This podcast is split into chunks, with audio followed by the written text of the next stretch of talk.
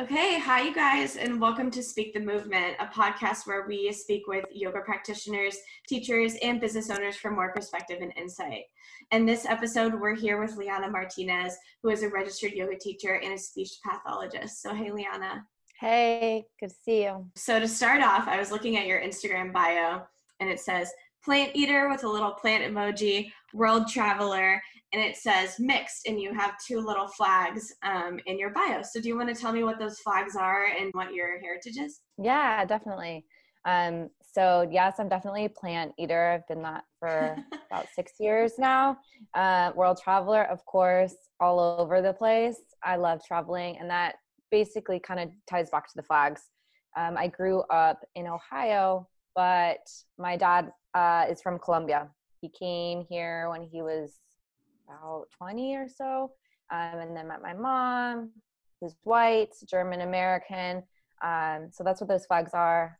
Colombian, I'm half Colombian, I'm half American. So mixed baby. What does it mean to you, uh, like in the current climate, to share that with people in your Instagram bio? Yeah, definitely. I've had that up for a while, but especially now, I'm very proud of that. I know I'm as I was growing up and whatnot, I felt very white. I was raised in a white suburban area, but I always knew that there was something different with a dad with an accent, with dark skin, that maybe I didn't look this like every single other person around. Um, and so, of course, with most mixed people, not all, but a lot of them have this sort of identity crisis type thing of like, where do I belong? I don't fit in in the complete white community. I don't fit in in the Colombian. I'm a little bit of both. So that's kind of been a process through my whole life of navigating not knowing what am I really at the yeah. end of the day. Especially now, over the last few years, I've definitely embraced who I am, and I don't. I don't try to. I have to be a white girl. I have to be a Colombian. I am a mixed baby. That's how I am, and I'm proud of that and I, a lot of my perspective on life is growing up in that multicultural household. Within the yoga community i think now i'm especially more in tuned with that. Everything that's happened over this year with black lives movement how people are voicing their values and concerns i definitely have reflected quite a lot um, mm-hmm. on who i am and what my identity is. And being in the yoga community as a leader, as a teacher, I also have noticed that maybe my style is a little different than just the typical white yogi female. That I love bringing in some of that Latin flair that has been part of me. And because the yoga community is almost homogenous, I want to encourage other people who are from different races, from different backgrounds, that it's not just for white upper middle class women. That's just more yeah. and trendy. Absolutely. I that's something that we've talked a lot about on this podcast and I just think that it's wonderful to be able to share that with your students to let people know, you know, what you stand for and the background that you come from and just to help everyone feel like they can relate in a space where they might have previously felt alienated. Um, so I really appreciate that. But when you talk about your flair, it's so funny because as I'm scrolling down your feed, one of the favorite things that I found is your little video where you're uh, dancing to like "Watch Me Whip, Watch Me Nae Nae." Tell me how you think playfulness can play into tapping into like your inner energy and finding yourself with breath and movement. Oh, absolutely. I my dad is a very religious man, um, Catholic, born raised Colombian man, of course. So I grew up religiously. I don't define myself as religious anymore or anything tied to that. I do find myself more spiritual, especially through the yogic community. But he always told me, this is funny.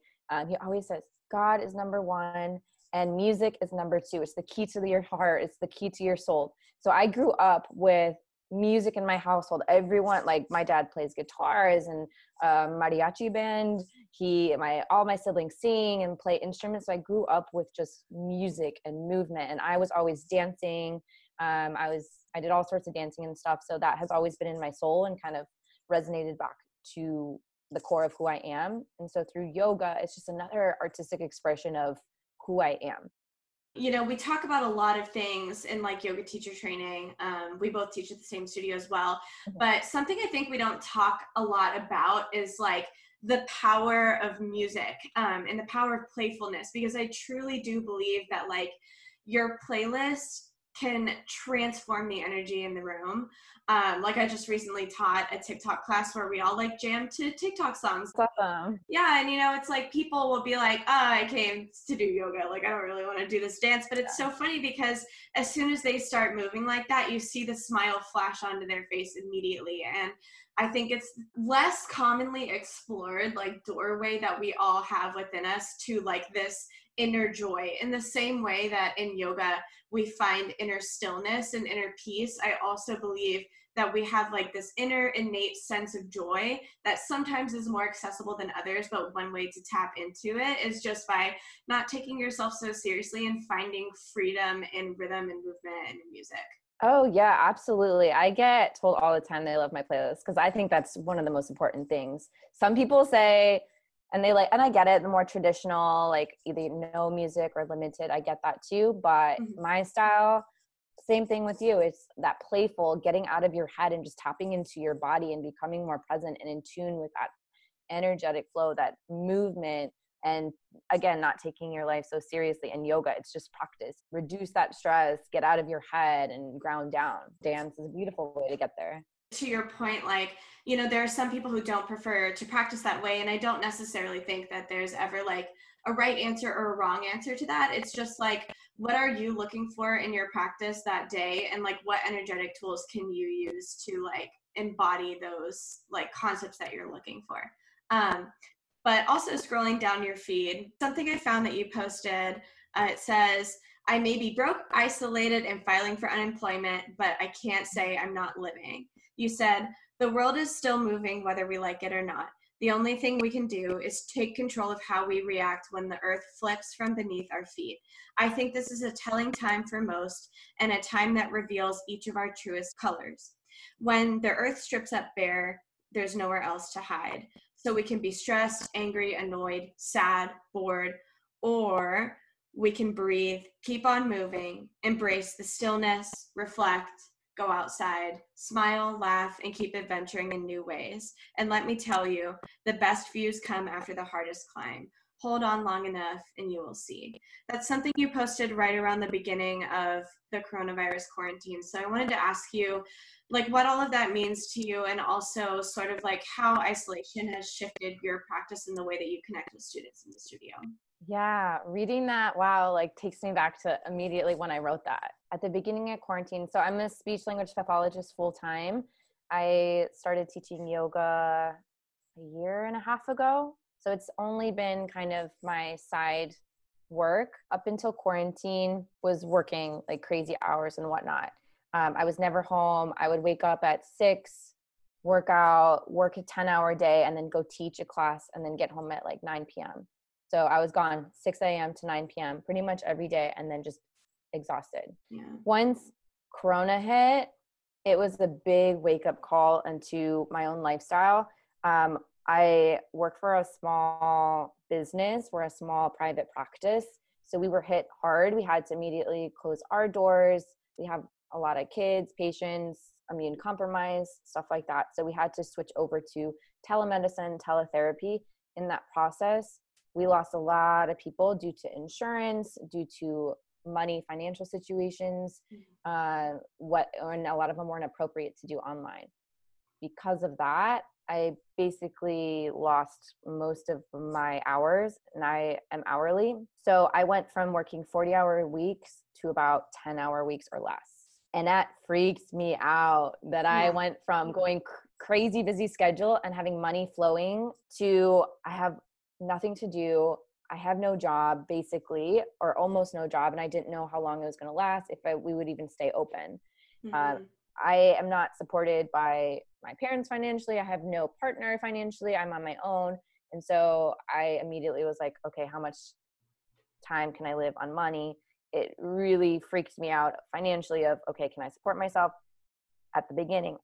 So i filed for unemployment to see if i could get extra money come in and then i started at black swan during that transition for the first few weeks i was terrified i was freaked out i was anxious i was nervous i was calling as many places i could to get more hours or to get unemployment But then there was like a point where I started enjoying the stillness, yeah. enjoying being at home, not commuting every day, not feeling exhausted at the end of the day, being able to see the sunlight during the day. I couldn't yeah. believe I started noticing all these things. And then it just reminded me of like, that's what living is. It's enjoying your life every day. Yeah, I have no money, but it doesn't mean I'm never going to have money. Everything passes. Yoga's taught me that nothing is permanent. Mm-hmm. And it started to reflect and I started to slow down and I started to breathe more and just started to introspect and look at what I love in life and all the things that I can still create even if I have no job and money. I can still make my own adventures. I can cook, I can connect, ground down, get closer to the people I'm with. And I did that. And I after I started that transition and that mindset, I went to the mountains. I, I this is actually I, I went to Big Bend the day before uh, everything was shut down.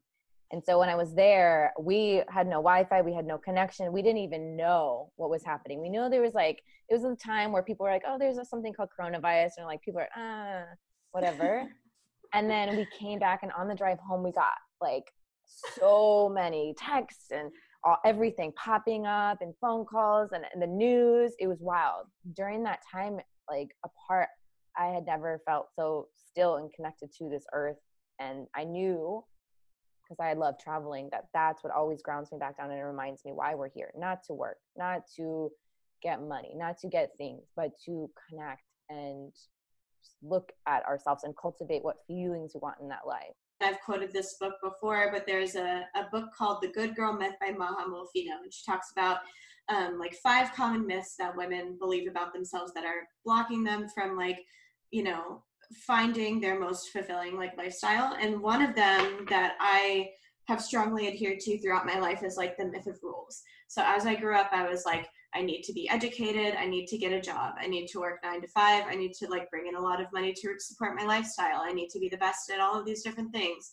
Um, and I think that coronavirus has allowed, not necessarily willingly, but thrown us into this situation where all of a sudden we are confronted by taking down the typical nine to five structure and having all of this space to figure out like what it is to connect with each other, what it is to connect with ourselves, and what it is to find a day to day life that is fulfilling outside the notion of like, you need to do this all day, you need to achieve these things, otherwise, you won't live a happy life. And like you said, very anxiety inducing, like life turner upside downer type of things. Um, but i think that it's really important for us sometimes to like sit down and be like okay like what are the things that i'm assuming about the way that i need to live my life? And if i drop those assumptions like what's possible for me? You know what i mean? Yeah. I was actually asked so i'm in this like holistic program type thing right now and i was asked about a week ago uh, we were talking about life purposes um, and i thought it was super fascinating because people are always like, "Oh, I'm what am I supposed to be doing? Why am I here?" Especially now during current quarantine, it's like a lot of that just self-reflection. But I was asked to reframe that to think rather than thinking it as something that I have to achieve or something I have to do, why don't we think of it and reframe it as a feeling? Why can't we strive to find this feeling of what you want to feel no matter what you're doing, no matter who you're with, where you are? Um, so for me, that's happiness, connection, relationships, grounding down, uh, strength, whatever that is. It, no matter my financial situation, my work situation, if I can find those feelings, that's why I'm here to create that, to show that to others that uh, it's possible to enjoy just being part of this world. Yeah, and I think you're in a really good position of helping people to explore that like in the space of being a yoga teacher. So, you know, great, great place for you to be. But same what you were saying, I lived that idea of I have to do great in school, go to college, get a job, grad school. I think there's great aspects of it, but yeah, I was thrown into that and not until I like started doing yoga, I was like this is not for me. I can't do this my whole life. Yeah. And so finding other routines, other outlets for that, and that's where I'm heading right now is that more holistic career. Yeah. Yeah, totally. And and something that I saw in your bio that is also like a branching part of spaces that you're stepping into that people might not know about is that you're um, an aspiring chef. And I went to look at your Instagram. It's the first time I've ever seen it, which I'm like really big on following all of my fellow yoga teachers' food blogs because I'm a big cooker cooker. Mm-hmm food cooking That's, vegetarian person. I don't yeah. know, but um, I looked at it and oh my god, you guys, it's beautiful. You need to go follow this Instagram. I need to find your at. Can you tell me what your Instagram at is?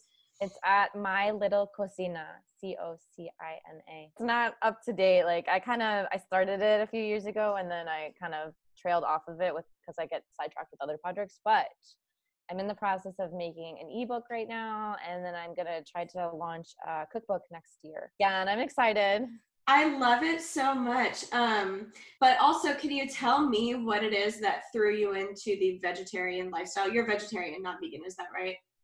Correct. Oh, this is also another story. I grew up with two parents who don't cook. I love them to death, but we grew up Midwest, eating fast food almost every day. I have three siblings. We're all like close in age. So it was a hectic, crazy household. Both my parents worked full time. So we, yeah, frozen meals, uh, boxed food, lots of meat, lots of processed food. That's basically what I grew up with. Um, and then I went to college. I've always been an active person, so I've been in sports and dancing and all of that. So I always like to take care of my body. Um, but when I was in college, my, weirdly, I don't know how it happened, but my sister and my brother became vegetarian at the same time without telling each other. And then they said, "You should try it. You should try it." And I was like, "Nah, nah, nah, nah. I don't want to do that. Like, I love me. I love my chicken. I like whatever." And um, so they're like, "Just try it." And then I was like, "Okay, I'll do it for like a month." So I did it, and like immediately after the month, I started noticing just like subtle things of like, "Wow, I could sleep better." Wow, I don't feel like sluggish after full meals um, where I just have to like lounge. I like I'm ready to go. I feel energized. So that's kind of what started of more of that nutrition part, and then I started learning about animal rights and environmental rights and just you know the whole typical plant-based person. Mm-hmm. Um, so I kind of went down that path for a while, and then I going back to the food, it forced me to cook. Yeah, so I, mm-hmm. I never really learned how to cook because my parents didn't cook. We didn't grow up with like homemade food. So it was forcing me to experiment in the kitchen, experiment with new vegetables and foods that I never heard of, and just like really go down that path. And I loved it. Like I'm a creative person. I love trying new things. I like challenges. Um, and I started creating through my food, and I love that. Um, and then a couple years go by, I was diagnosed with ulcerative colitis, which is an autoimmune disease in 2018, I think. Um, and that also changed my perspective with food. I started noticing just like gut issues that I was having, whether I was bloating, bleeding, uh, all sorts of nasty stuff. uh, and so then I there was foods that triggered me. So things I had to start taking out. Like I noticed like a lot of dairy was bothering me, a lot of gluten was bothering me, a lot of foods high in fiber like beans and nuts and things that most plant-based eaters eat to get the mm. nutrition. For me, I had to take more of those out. Mm-hmm. So I was super restricted, uh, which made me forced to learn how to cook in other ways is again. Now I'm at a point which is also like I'm in like this weird, like I said earlier, I'm like in this weird transition phase where mm-hmm. I I'm someone who's like, you eat what you want. If it makes you feel good, great. Everyone has their own bodies, their own views, and all of that. I get that. But for me, I've been plant based for so long, and uh, recently, because of what's been happening with my ulcerative colitis and things that are hard for me, I've started to introduce meat back in here and there. Even if I do start eating meat more regularly now, I think it will be really limited. It would be like high quality uh, and all of that. But majority, I'm still plant based. I mean, I can't go a day without eating vegetables, or like I feel it. I definitely yeah. No, totally. And I think that it's so important for everyone to find the diet that specifically works for them. Like, um, and on top of that, like something that I'm really big on is um, like not being a vegetarian or like a vegan purist or like mm-hmm. telling people that their diet is like not sufficient or like they're not being helpful towards these important issues just because like they consume differently than how you do. Like any awareness i think of of the stuff in general um, and like implementing that into your diet and like taking the time to figure out how to do that is important and i would hope that more people would be able to like hop on the bandwagon that way than being like oh i have to do everything perfectly or else it doesn't count right but um it's so funny to hear you like talk about like your family doesn't cook and like how this brought you to a space of of um exploring that on your own in the kitchen because really I come from the exact same background. Parents, I love you so much. I love you so much. And we still connected with each other like at dinner all the time, but like, you know, it wasn't. So, college, I was just like eating out all the time, like Chipotle, Panera Bread, all this stuff. And it wasn't until I really graduated that I was like, I should probably improve my diet, number one. Yeah. And like number two, this is an important life skill that like no one taught me in school and like I need to figure it out. Um, but like learning how to cook and also figuring out how to arrange my day because like you said we have busy lifestyles um, to be able to like prepare food for myself was difficult. So what resources did you use? And also how did you find a way to fitting cooking food for yourself into your daily routine? I'll first say that i personally don't believe in diet culture or I mean, guess you can do what you want, but if you're looking for a long term overall health span rather than a lifespan to nourish your body, it's about balance, harmony with yourself. Um, so when I started, I think it was just little by little of I was eating, I was just introducing a few vegetables here and there. Um, a lot of it was just starting to follow food bloggers, um, recipes, cookbooks. My sister and brother, I, I told you, were vegetarian. And so they were great resources. So just having someone who's going, who's already doing that lifestyle and just getting advice from them and then starting to cook on my own and just experiment again. Once I started to, I just noticed over time without even trying that it was just becoming more and more habitual to me. And I, I don't like eating the same meal all the time. I like mm-hmm. mixing it up and trying new things.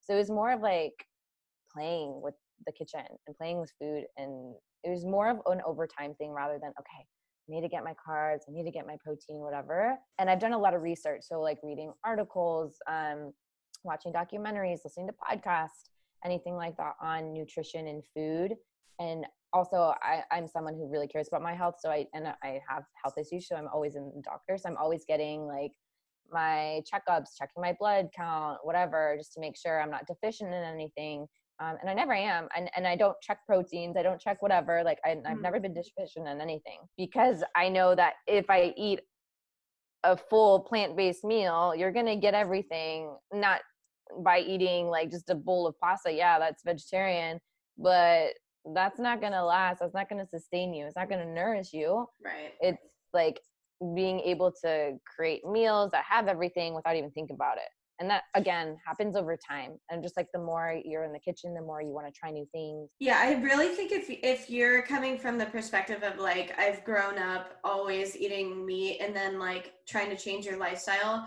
one of the biggest advice that i could say is don't think of it as like eating the same meal but then omitting things because mm-hmm. that's when you're going to find yourself number one dissatisfied and number two like lacking in energy or like struggling with your body um, so instead what we can do is look out for resources like you were saying food bloggers youtubers avant-garde vegan vegan is great Plantifully Based is a great channel um, and finding meals that are like created for someone with your diet um, which can sound intimidating because it's probably like a space you've never stepped into before. But you'll find that it doesn't take any more effort, you know, to to cook those things. It just takes the time to like reformulate what your idea of like common meals are in your life. Yeah, and it's I also believe it's all mindset that at the end of the day we eat yes to nourish ourselves but a lot of times when people are in like diets or just changing from like all meat to plant based when they have that mindset oh i can't have that um maybe frame is oh i get to eat this. I get to try this something new. And then if oh i accidentally ate too much or i went to a chick-fil-a instead and i don't feel good. I slipped up. And if you're hard on yourself yeah it's not going to sustain. It's not going to be great. But if you have that mindset oh yeah and not beating yourself up.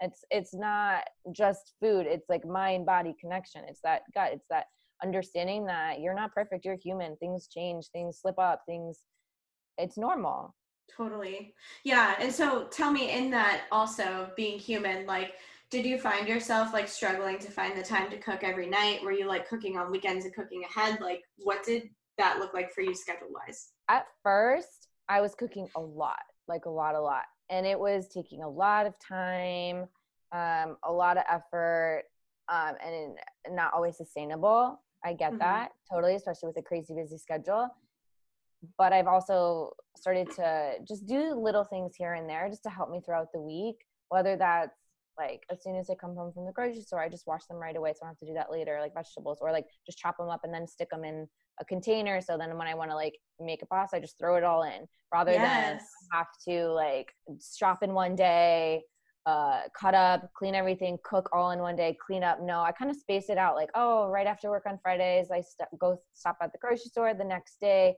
I figure out what I'm gonna make. The next day, that's maintainable, and it doesn't feel like I'm wasting so much time or it's just taking up a whole day or anything like that. Mm-hmm. Some days though, I'll like if I if I want to, I'll some days I'll just spend hours cooking. It's more meditative for me. And mm-hmm. then I cook maybe once a week after that, but really yeah. not really. But then not pressuring yourself to like do this one specific thing all the time because yeah. For me what it was is in the beginning I was like, well, I don't have time to to cook during the week, so I was so um like gung ho about meal prepping. So I would do like all my grocery shopping on Sundays and then all the cooking on Sundays. Like you said, um, like do all the prepping of the ingredients, do all the cooking, all the boxing up in the containers, and then like all the dishes. And um, I was doing that, and then I would wake up on Monday and just be freaking exhausted. And I found myself so much with the Sunday scaries. It was like I felt like I didn't even have a weekend. Um, but I was doing that for like a really long period of time and eventually I just burnt out. I couldn't do it anymore. And then when I got to that burnout period, I was like, oh, well, I'm not doing like this routine. Like, I don't know what to do anymore. And I just started like ordering like Uber Eats all the time. So don't pressure yourself. Like, you don't have to meal prep like that. Like Liana said, like, there's so many ways that you can make things easier on yourself. Like, just chopping up the zucchini and putting it in a Tupperware so you don't have to cut it when you want to put it in the pan. Like there's ways to approach it without like totally burning yourself out and stressing yourself out over like another checklist item or another calendar item. Like make it something that feels good for you. Yeah. Yeah. So can you tell me also how you feel like how did how did the concepts of yoga for you help hold you accountable to being good with your body through food? Yeah. That's a great question. Originally, it started off, I was just noticing those connections of like food, nature being one, and how it's what the earth provides us.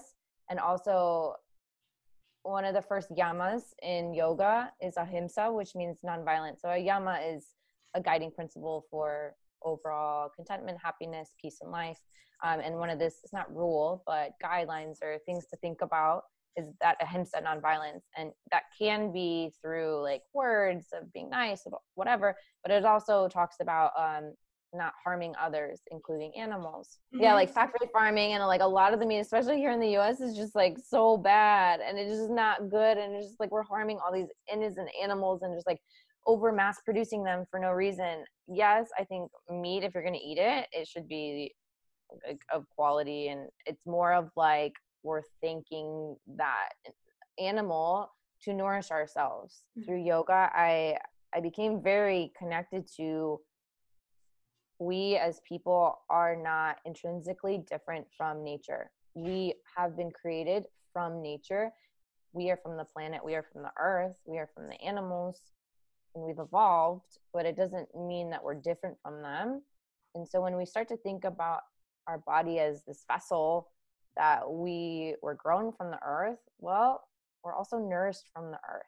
And that's mm-hmm. where we find that groundedness through food, through nutrition. We don't need it from other things. Yeah, they taste great. It's fun. But yeah. we don't need it and it doesn't necessarily make us feel great. Um, so just seeing that connection between food being sacred, that mm-hmm. it's it's pleasure, but it's also this abundance of it's a gift that the mother earth gave us to live to breathe so i'm very thankful for what i have and that and yoga has really let me be grateful for that what i have especially food because without that like we have nothing. And i also think that food is medicine. We it's preventative medicine and people will wait until they're sick just drug themselves off and have surgeries and all of this well we could have just been eating healthy to prevent all of this and go through struggles. Absolutely. I very, very firmly believe that, like, it is amazing what we can see prevented when we start with the healthy lifestyle, which includes how you're nourishing yourself. Um, yeah, which is so crazy. And I also love that idea of your nourishment and thinking about food being part of like your gratitude practice, like how you're saying that you're grateful for the resources that you have and the way that it affects your body. Um, but I wanted to go back to like the beginning of your yoga journey and just kind of like quickly walk from the beginning to where you are now. But how did you discover yoga? Where did it start for, for you? And like, how did your practice initiate? It's been a journey for sure. So, like I said earlier, I, when I was younger, I was dancing a lot. I was in gymnastics. I was running. I was in sports and all this. I've always been active. Once I got to college, um, they had those like free like workout classes so i would just go um, and i think i might have tried yoga once with like my sister-in-law or something like that um, but i went to classes and i was like okay it's fine. Like i honestly did not like yoga for like a couple years doing it and so I, I saw it more of just like a workout um, of like okay i stretched out i worked out but i was never connected to it and then when i moved to austin i didn't have much money i was a student and so I ended up at Black Swan is kind of where I started my journey because I was like, oh, it's donation based. I can go when I want. I can, I don't need a membership. And a lot of the studios here, like in general, you have to pay a ton of money. I'm like, I can't mm-hmm. do that. Mm-hmm. That's not accessible. So I went to Black Swan. And through that, I started like meeting people and started feeling more of that community connection. Mm-hmm. Um, and then I ended up going to Wanderlust um, because they're like, oh, if you like work here for a little bit, you have free membership. I was like, that's awesome then I can just have free yoga and go as much as I want. And so then I started going more. Once I started working at Wanderlust is when I mean I had unlimited yoga, so mm. I would go way more. And once I started going way more, I started seeing different styles of yoga. I started connecting with teachers and started noticing, wow, like they're not just here to give a workout. They're preaching like life lessons here. And i'm being like tuned into my soul and they're listening to the thoughts in my head. I'm like how is this happening? I was like going through anxiety and depression and all this and they like knew for some i just felt it. Like there was times where i would be in class and i don't know what they said it was something inspirational but i, I just felt like she was talking to me. And that's when i connected to the practice. I'm like oh this is not a workout. This is yeah. not like just to move your body. It's like this mental, spiritual grounding connection that I found so powerful and I wanted more. So I kept yeah. going and seeing more people and more teachers. And like, I mean, it got me through a lot of like tough times, like being here alone. I don't have any family in Texas. Um, I didn't know anybody when I moved here. I mean, I was going through a lot of mental health stuff and whatnot and it pulled me out it saved me i decided i wanted more i want to know the spiritual side i want to know the philosophy the history and i'm a nerd so i love it so that's when mm-hmm. i did my 200 hour teacher training um, at Wanderlust and through the teacher training is is really when it really really hit even deeper of it was like three months of intense therapy always crying and yeah. emotional being vulnerable and like just digging into your deepest self and like making you think of things of life and all of that. And that was also so powerful. And I was like, if yoga can do that to me, that means it could do that to other people too. Mm-hmm. And that's when I really wanted, I knew I needed to teach, like be that voice for someone else too. I'm not a yoga teacher for the money, clearly. I'm there to make other fe- people feel the way that I felt. One person, if they see something, I'm there for, and to hold that space for them. Yeah, I really, really, really see my journey in your journey. Um, very similar experiences. It's crazy when you know you do yoga the first couple of times and you're like, okay, breath and movement, got it. And then one day, or like when you find the studio or the practice that clicks with you, and like you feel the music in your soul, and like the lights in the room are contributing to the energy of the atmosphere, and you feel the breath around you and the teacher says something that you feel like is aimed right at the experience that you're having in that moment and all of a sudden you're in half pigeon or shavasana and you're you know, tears mm-hmm. coming down your face. Yeah. And then you take teacher training and you all of a sudden have made friends that you are never gonna forget and have like gone to the deepest most introspective parts of yourself. And you think how could i not share this with other people? You know for me, it's like I also am in the space of I do not rely on my yoga teaching career to provide for my lifestyle financially. I don't know if that will change in the future. We'll have to see where things go. Um, but I truly believe that the investment in other people's wellness is what drives a teacher that you can step into that space with and have that same experience? Well, two things. One, I also know that a teacher can make a difference. That it, like you can go to a class and like not like it, and then never will come again. Um, yeah. Especially if you're new to yoga and you go and you, you, that teacher is not as connected to the practice as maybe another one. That their students are never gonna want to come again because they're like, oh, I don't like it so that's what like drives me of that like i want people to want to come back i want people to like have that like huh like thought what else is there like i want to keep coming and learning um, um, another question that has kind of resonated with me was at the beginning of my teacher training our lead teachers asked us the question of why are you doing teacher training right now why right now in this moment what in your life brought you to here? And I never thought of it like that. And at the time, I was just like, oh, I just wanted to become a yoga teacher. But then when I started thinking back of like, yeah, why now? I know I've said I wanted to do it forever, but what drove me to that point? And for me, it was like I had just gone through like a breakup. I was alone. I was sad or all this stuff. I didn't have a job or something like that and I was looking for like hope. I was looking for connection. And then I was like, wow, that feeling powered me to make a decision to change my life and I did. Before I was a yoga teacher, I was a very different person. And that's what I think about anytime I like make a decision now of like mm-hmm. especially big decisions. Why am I doing this? Like what purpose is it just for the money? Is it just to have something to do? Is it to occupy time? Mm. But why now? what is like why now there's always an underlying factor and look at that like full circle from the kind of like life realization conversation we had around coronavirus and like having all this space to like ask those questions and like how powerful is that? And just such a simple tool to really pause and introspectively truly ask yourself that question. Um, just such a powerful tool in your life and it's crazy what you'll find on the other side. If you allow yourself the space you hold the space for yourself to be honest um, so tell me when you speak of like all these different ways that classes can be and what they can mean to people what is a class with liana like how would you define your class i would say my class is very music driven like we said earlier, I love my playlist. I love music. And I think that's very important to how the practice is perceived, at least in my eyes.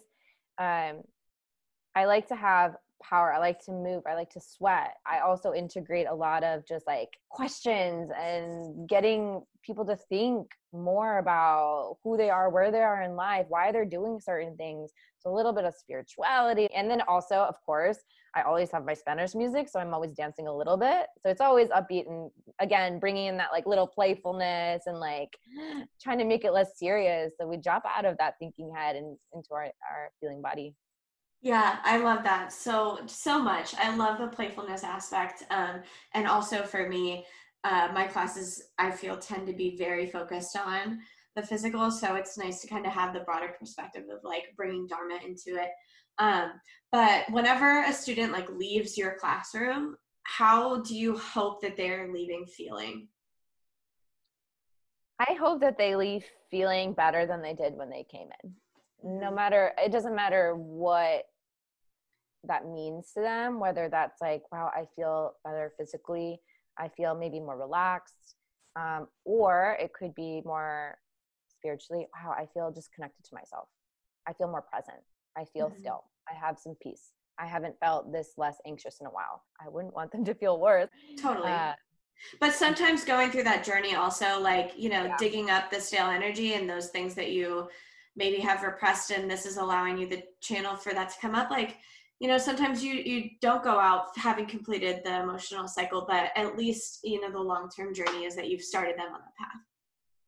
Yeah definitely. And especially recently again kind of tying back to what we said earlier i've started just to become more open with my students um, and lead by example that i'll talk about like my own history like whether they ask me or not i'll be like oh so this happened in my life just becoming vulnerable and seeming more like on a human level connectedness rather than like hi guys let's work out and then bye. No it's more of just like recognizing that i'm a human being just like everyone else. I'm not higher because i'm teaching you or anything like it's your mm. practice. You do whatever you want. Mm. but inviting in that space and allowing other people to feel like they can connect to and feel like oh, okay like she mm-hmm. makes mistakes. She's going through a tough time right now. I can too. It's not bad. It's yoga. Yeah. It's fine. Yeah. Yeah. Like i mean gosh Brené Brown vulnerability is power right? Um mm-hmm. and i think that that's just so true especially in the yoga space. Like as teachers i think that we really have um like our work is to be able to express the way that yoga is a tool for us in our life to deal with our shit. It doesn't mean that we're not dealing with shit. It just means that we have spent the time to study the tools to help us deal with our shit. And then we'll tell you about our shit and tell you about the tools that we're using to deal with it. So, like, I never want to come across as like, I have my life solved and like every problem that comes my way is like just like not a thing. No. But however, or like not but, it's and now I have these tools that allow me to approach things in ways that are healthier for me than they have been in the past and that's what we're here to share. Yeah. Actually, I had it's it's funny. I always think about this now. Um, it's really sad. My grandma passed away like right before I had to teach and I worked all day and I like hadn't talked to anybody. I found out and I probably should have like taken off that class, but I went and taught and I got there and I was fine. I held it together, whatever. Um, and then I just started like opening and just saying, let's lay on our backs and just notice what's coming up, what you're feeling. And as I was saying that, I was mm-hmm. like meditating at the same time, like telling myself out loud to just let myself feel. Um, and then I started bawling. like mm-hmm. this is like at the beginning of class when I'm trying to get them to just like relax, and I just start crying and crying, and I can't even get half my words out. And I think they all like looked at me, and then and then I I like I, I like I was like okay, well I can't stop it now, so it's gonna be part of my practice now. And I told them, and I was like I'm like right now I'm sorry. I I'm I'm not here to just pretend that I'm okay. I want y'all to know that like my grandma passed away. It's a lot. But what I'm feeling is what I want y'all to feel that like it's okay to feel your feelings when you need to. We can't just pretend things are okay just to go to work or whatever. Like and after that class and I, I kind of timed it made it more smooth or whatever into it i was actually pretty mm. proud of mm. myself how it actually yeah. turned out but at the end of class i had like five people or maybe six or seven people come up to me and hugging me and i had people crying. And i like they started telling me their stories of like wow like i actually i'm so glad that you felt like you could cry in front of us and like be vulnerable and like tell us that. And like a lot of them were compassionate and then some people started telling me things and i was like wow. And that day i was like okay like why am i trying to act like i'm happy when i'm not? Um i'm not going to. Like that's gonna just be fake and that's not what i'm here to do. Um, and i felt more connected to them. I think they felt more connected to me and from then on i've started to just feel what i feel and let people just know that it's okay. What a true display of i mean just like living your yoga and um, it's not to say that like a yoga teacher is like an authority figure or anything but um, this concept of power Brené Brown talks about is like power over versus power with and power to. And we often say, you know, real leaders aren't the ones that like stand here and point and tell people to do things, which is one way that you can teach a class. What a leader is is somebody who comes and does the work with the people, right? And like leads by example. And so what I love about that so much is you stepped into that space and you were like, this is it. This is the work, right? And like, let's do this together. And that allows everyone else the space for them to do the same. And I think it's just incredible. The next question I was going to ask is Is there any specific ways that you connect with your students outside of the classroom? of course I'll, I'll talk to students after class um, and get to know them on a more personal level um, in terms of my social media again i'm, I'm right now in a process uh, my friend and i were creating this holistic uh, wellness program that we're going to launch in january which is kind of where i want to go more towards so um, this is a great way where i'm going to be doing a lot more soon but where I'm making recipes. It's going to be kind of like a cookbook, but not like a uh, like a meal plan. It's more of like inspiration um, and ideas to incorporate more healthiness into your life. And then I, we're also doing, we're calling it wellness is sexy. So it's going to be like a sexy thing. Right now, yeah. I think yoga. I mean, we're kind of. I'm yes, I'm spiritual and I'm very yogi, but I'm also not that all the time. And so I think a lot of times, especially in the yoga world, it's like just yoga clothes and mala beads and like yeah yeah and calm and i'm like that's not what yoga has to be like yoga is like just be, tuning into your true self and if your true self yeah. is like spicy sometimes it's a little sarcastic it's whatever like yeah that's sexy like as long as you own that and so that's what we're doing we're we're, we're presenting it as nah like you don't have to just be this white yogi in yoga clothes like you can be like rocking like some joggers and like a crop top and like eating a smoothie and like drinking whatever. Like, yes. yeah, it's great. So that's one way that I'm starting to connect more to people within the health and wellness world, whether that's my students, whether it's other yoga teachers, mm-hmm. um, or just people in general, um, and opening up that little realm. So that's what I'm trying to do more of to reach out and connect. Heck yes. I we could go go a whole nother leg on like another um like topic I, I've I've heard a lot about or listened to podcasts on is like what we expect a yoga leader to like look like or what we expect a spiritual leader to look like. And not really understanding that the whole idea of the spiritual journey is coming back to the self and discovering that. And that like there's power in things that we don't traditionally just like think of as spiritual like there's power in your sexuality there's power in your style there's power in like the way that you want to present yourself there's power in the food you eat there's power in the people you surround yourself with. And so like i love just highlighting all of those aspects and not being like yoga has to be like green trees in asana and like that's it. Um so love that and also really good overview and like segue to this next question because my closing question for you is what are your hopes for the future? Where do you hope that your uh, health and wellness career will go and like what future offerings do you imagine for yourself or do you just you're in a space of i'm figuring out as i go? Oh man i have so many ideas and projects that i'm working on right now and like i think it's endless within the holistic area. I would love to quit my nine to five job work for myself create my own holistic business. I want to create like food inspiration meal plans quote unquote um, and then more tools for people who have crazy lifestyles or think they can't do it of just teaching them rather than just giving them like recipes. Okay let's teach you give you the building blocks that you feel confident then you can start to change your life. My dream i'll tell you my dream um, is one day to own my own holistic business of some sort um, I don't want just a yoga studio. I don't want just like a vegetarian cafe or something like that. I mm-hmm. want a space of like a community space that has um, leaders and teachers of um, cooking classes, of learning how to garden and grow your own food, of uh, making it accessible to those who maybe can't afford it financially as much.